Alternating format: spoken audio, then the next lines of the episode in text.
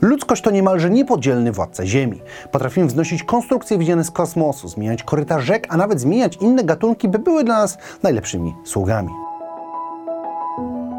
Człowiek na Ziemi jest stosunkowo krótko. Samo Homo sapiens jest na tej planecie 300 tysięcy lat, jednak kultura i nasz styl to raptem 50 tysięcy. To sporo, jednak w porównaniu do 3,7 miliarda lat, bo wtedy pojawiło się życie, to jednak bardzo niewiele. Zdążyliśmy jednak dokonać wielu zmian. Nawet przed zebraniem się w państwa czy większe plemiona mieliśmy swoje podboje. Homo sapiens to gatunek, który można określić jako inwazyjny. Przekonała się o tym Australia. W środowisku naukowym istnieje teoria, która mówi, że około 45 tysięcy lat temu nagle na tym kontynencie zniknęło nawet 90% megafauny. Podejrzewa się, że to pojawienie się człowieka wywołało tę lawinową zmianę i masowe wyginięcie. Podobna teoria dotyczy też mamutów w Arktyce. Jednak na ten moment trudno jednoznacznie powiedzieć, czy tak właśnie było. Jednak splot wydarzeń jest co najmniej zastanawiający. Wszystko zaczęło się wtedy, kiedy ludzkość zaczęła powoli zmieniać swoje przyzwyczajenia i zaczynała osiedlać się w jednym miejscu. Mowa to o rewolucji neolitycznej, która zaczęła się 10 tysięcy lat przed naszą erą. Wtedy zaczęliśmy przesuwać się z polowań i zbieractwa na hodowlę. Początki były dość spokojne. Ludzie zaczęli zbierać rośliny i dbać o nie, usuwając chwasty czy polepszając jakość gleby. Wszystko zmieniło się, kiedy odkryliśmy dzikie trawy, które dawały duże nasiona. Protoplastów zbóż, które znamy i używamy po dziś dzień. Dzięki nim mogliśmy zacząć zbierać zapasy w dużych ilościach. Tak dużych, że niemożliwym stało się przemieszczanie, a my zaczęliśmy hodować zboża, ulepszając je, dobierając rodzaje, które produkowały więcej ziaren. Dzięki temu zboże wygląda tak jak teraz. Większość znanych nam gatunków jest wytworem naszych rąk i selektywną hodowlą, która rozciąga się przez lata. Żeby było ciekawie, to hodowla ziaren przyciągnęła nieoczekiwanych towarzyszy. Koty. Jak można by przypuszczać, nie wyglądały one tak samo jeszcze kilka tysięcy lat temu. Tyle, że wyglądały. Koty nie zostały udomowione ze względu na ich cechy czy do wykonywania jakichś zadań. One po prostu się udomowiły. Nawet teraz widać, że dzikie koty, jak na przykład żbiki czy koty nubijskie, wyglądają bardzo podobnie do kotów domowych. Skąd więc jednak koty w naszych domach? No, wszystko zaczęło się, kiedy ludzie zaczęli gromadzić zboże. To przyciągnęło gryzonie, naturalne pożywienie dla dzikich kotów. Zaczęły więc one przebywać bliżej ludzkich siedlisk, gdzie pod dostatkiem było ich ofiar. I nikt ich stamtąd nie wyganiał, a wręcz część ludzi ochoczo przyjmowało takie usługi pod swoje strzechy. Koty zaczęły się udomawiać, zauważać korzyści płynące z kontaktu z ludźmi, więc tolerowanie nas było cechą, z którą łatwiej było przeżyć. Przynajmniej taka jest jedna z teorii. I jest ona różna od tej, która tłumaczy naszych pierwszych i najwierniejszych towarzyszy, czyli psy. Te przeszły szereg wielu zmian, co widać po ich wyglądzie, bo mops, korgi czy husky wyglądają zupełnie inaczej, ale cały czas są psem. To właśnie w ten sposób przejawia się to, jak bardzo potrafimy zmieniać naturę pod siebie. Różne rasy psów miały konkretne zadania. Pierwsze psy były naszymi towarzyszami w polowaniach. Ich zmysły ułatwiały nam znalezienie celów, które mogliśmy zabić. My dzieliliśmy się jedzeniem, opiekowaliśmy się słabszymi i byliśmy prostym źródłem pożywienia. Do tego zapewnialiśmy towarzystwo, ciepło i bezpieczeństwo. Pierwsze psy mogły zaznać korzyści z przypodobania się ludziom. Szczególnie pomóc mógł fakt, że często wykradaliśmy szczenięta, by kształtować je pod nas. Psy wykształciły mięśnie brwi, które pozwoliły im naśladować ludzką mimikę. To wzmacniało naszą więź. Ich organizm przystosował się do diety bogatej w skrobie, która była bliższa ludziom. Dodatkowo mieliśmy dla psów konkretne zadania i zaczęliśmy zauważać, że niektóre cechy lepiej im w tym pomagają. Dzięki temu zaczęły wykształcać się rasy. Widząc, że jakiś pies jest mniejszy i łatwiej jest mu gonić mniejsze zwierzęta, chcieliśmy tę cechę utrwalić, krzyżując go z podobnymi osobnikami. Dzięki temu z psów wyglądających jak wilki uzyskaliśmy jamniki.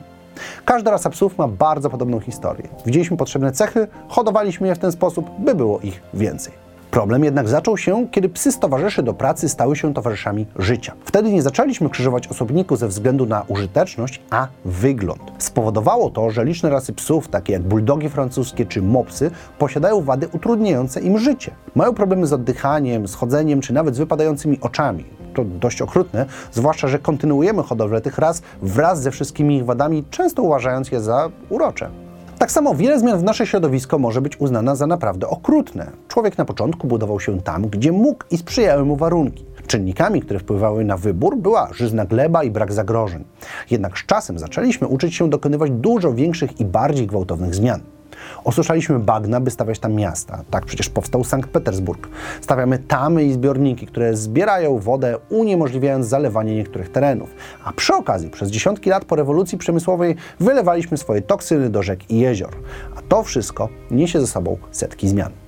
Największa z nich to Morze Aralskie, a raczej jezioro, które w efekcie różnych projektów przemysłowych, testowania broni, wykorzystywania pestycydów i nawozów stało się niezdatne do życia, a dodatkowo się kurczy, zmniejszając się z roku na rok. Przy okazji zatruwa wszystko, co jest w okolicy, powodując choroby wśród zwierząt i roślin, a także wśród ludzi.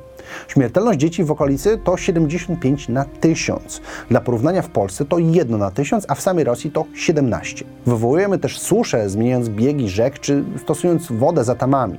Ta wysusza grunt i przy okazji ulewnych deszczów możemy obserwować potężne powodzie, nie mówiąc nawet o zmianach klimatu, które powodujemy swoim działaniem i aktywnością. Stworzyliśmy na Pacyfiku wyspę, która składa się z naszych śmieci. Szczególnie mocno zmieniliśmy jednak zwierzęta, które wydają się być naturalnymi towarzyszami dla nas. Na przykład zwierzęta hodowane pod żywność. Krowy. Spożywamy ich mięso i mleko, wykorzystujemy skórę i kości. Dosłownie, posiadamy obok siebie cały gatunek, którego celem jest śmierć, a główna różnica jest pomiędzy krowami mlecznymi i mięsnymi. Te pierwsze to niemalże szkielety, których jedynym zadaniem jest produkcja mleka. Do tego potrzebna jest ciąża, w której krowy te przebywają non-stop. Nie muszę mówić, że nie jest to naturalne, a wywoływane sztucznie. Dzięki temu krowa mleczna może produkować nawet 25 litrów mleka dziennie. Do tego krowa może eksplodować. Znaczy, eksplodować może od metanu, co może być efektem złej diety. Od braku dojenia może pęknąć, co wywoła w niej ogromny ból, infekcję i śmierć. Bez człowieka krowa nie przetrwa. Mięsne krowy zaś są po prostu większe. Posiadają dużo więcej tkanki mięśniowej, tyle że bez naszego dokarmiania też umrą. W naturze takie zwierzęta by nie przetrwały. Inne zwierzęta, z których korzystamy, też mają podobne problemy. Kury rosną niekiedy tak szybko, że mogą się nie utrzymać na własnych nogach, a dodatkowo ich metabolizm jest tak przyspieszony, że długość ich życia jest skrócona o kilka lat. Tyczy się to zarówno drobiu idącego na mięso, ale też produkującego jajka, bo sama produkcja jajek też nie jest naturalna. Kury dostosowały się do tego, żeby w krótkim czasie, kiedy w ich miejscu życia pojawia się jedzenie, stworzyć potomstwo. My wykorzystujemy to, dostarczając im pożywienie i niejako wymuszając dużą produkcję jajek. Uzależniliśmy od siebie też owce. W przyrodzie owce posiadały gęstą wełnę, która rosła na zimę i zrzucana była na wiosnę. Jednak ludzie tak wyhodowali te zwierzęta, by nie lniały i nadbudowywały swoją wełnę. A to prowadzi do tego, że jeśli człowiek nie będzie ich golił, to ciężar wełny je unieruchomi i zabije. To, kolejny przykład zwierząt, które zmieniliśmy tak, że bez ludzkiej interwencji po prostu umrą. Zmieniając oceany za pomocą śmieci, nie pozostaliśmy dłużni rybom. No, jak każdy wie, lubimy łowić okazje, które są duże. Dodatkowo limity często określały rozmiar ryb, które wolno łowić. W związku z tym największą szansę na przetrwanie miały te ryby, które nie dorastały do tych rozmiarów. Dlatego w ostatnich dekadach rozmiary ryb są mniejsze o mniej więcej 20%. Dosłownie nie opłaca im się bycie większym, bo niesie to ryzyko szybkiej śmierci. Ale i tak żyją krócej, bo ich długość życia zmniejszyła się o 1 czwartą. Nie mówiąc zresztą o tym, ile gatunków żyjących w morzach zostało przetrzebione. W pierwszej połowie XX wieku udało nam się zabić około 350 tysięcy wielorybów. Teraz mamy około 20 tysięcy. To zostaje widoczne piętno na ekosystemie, zwłaszcza kiedy zmiana zachodzi bardzo gwałtownie. Jednak to rozrost miast zmienił najwięcej. Pojawiły się masowe migracje i przemysł. Wraz z nim duże ilości zanieczyszczeń i środowisko, które wcześniej było nieznane. Natura jednak się nie poddała. Wiele roślin okazywało się niezwykle odpornymi, będąc w stanie przetrwać dym i spaliny, a także przebijać się przez beton na drogach. Zwierzęta też się zmieniły, szczególnie bezkręgowce. Miasta to idealne warunki dla karaluchów czy moli, które mogły wyspecjalizować się w spożywaniu ubrań albo papieru, czegoś, co wcześniej nie istniało. Jednak najlepszym przykładem dostosowania się pod miasto jest shop. W wielu amerykańskich miastach shopy z wszystkożernych leśnych zwierzątek stały się czymś, co można określić jako super szkodnik. Żyją w miastach, żywią się śmieciami i resztkami. Potrafią się wspinać po budynkach, otwierać klapy i atakować zwierzęta domowe.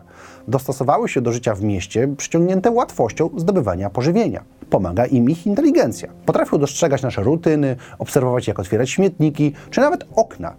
Unikają samochodów i niebezpieczeństw, dostosowując swój tryb życia do życia miasta. Ich obecne zachowanie jest efektem naszej działalności, a same shopy zachowują się trochę jak ludzie. No, w rozumieniu tego, że nie sposób ocenić, jak się zachowają, bo nawet 15% osobników zachowuje się inaczej niż standard. To jak u ludzi. Co jednak ciekawe, jako ludzie hodowaliśmy je na futra, jednak te zdecydowały się podążać odrobinę inną ścieżką. Zmiany można by wymieniać godzinami, zwłaszcza, że technologia rozwija się, a my stajemy się lepsi w zmianach i przystosowywaniu do siebie różnych czynników. Ale mamy też świadomość naszego wpływu. Ruchy, które blokują niepotrzebne tamy, czy chcą zatrzymać hodowle, które krzywdzą zwierzęta, są coraz większe. Oczywiście przedstawione przykłady to ekstremum, nie zawsze i nie wszędzie tak jest. Warto jednak czasem zastanowić się nad tym, co jako ludzie robimy w naszym świecie i jak duży wpływ mamy na nasz świat. Na dzisiaj to tyle, mam nadzieję, że widzimy się w każdy piątek. Trzymajcie się ciepło, cześć!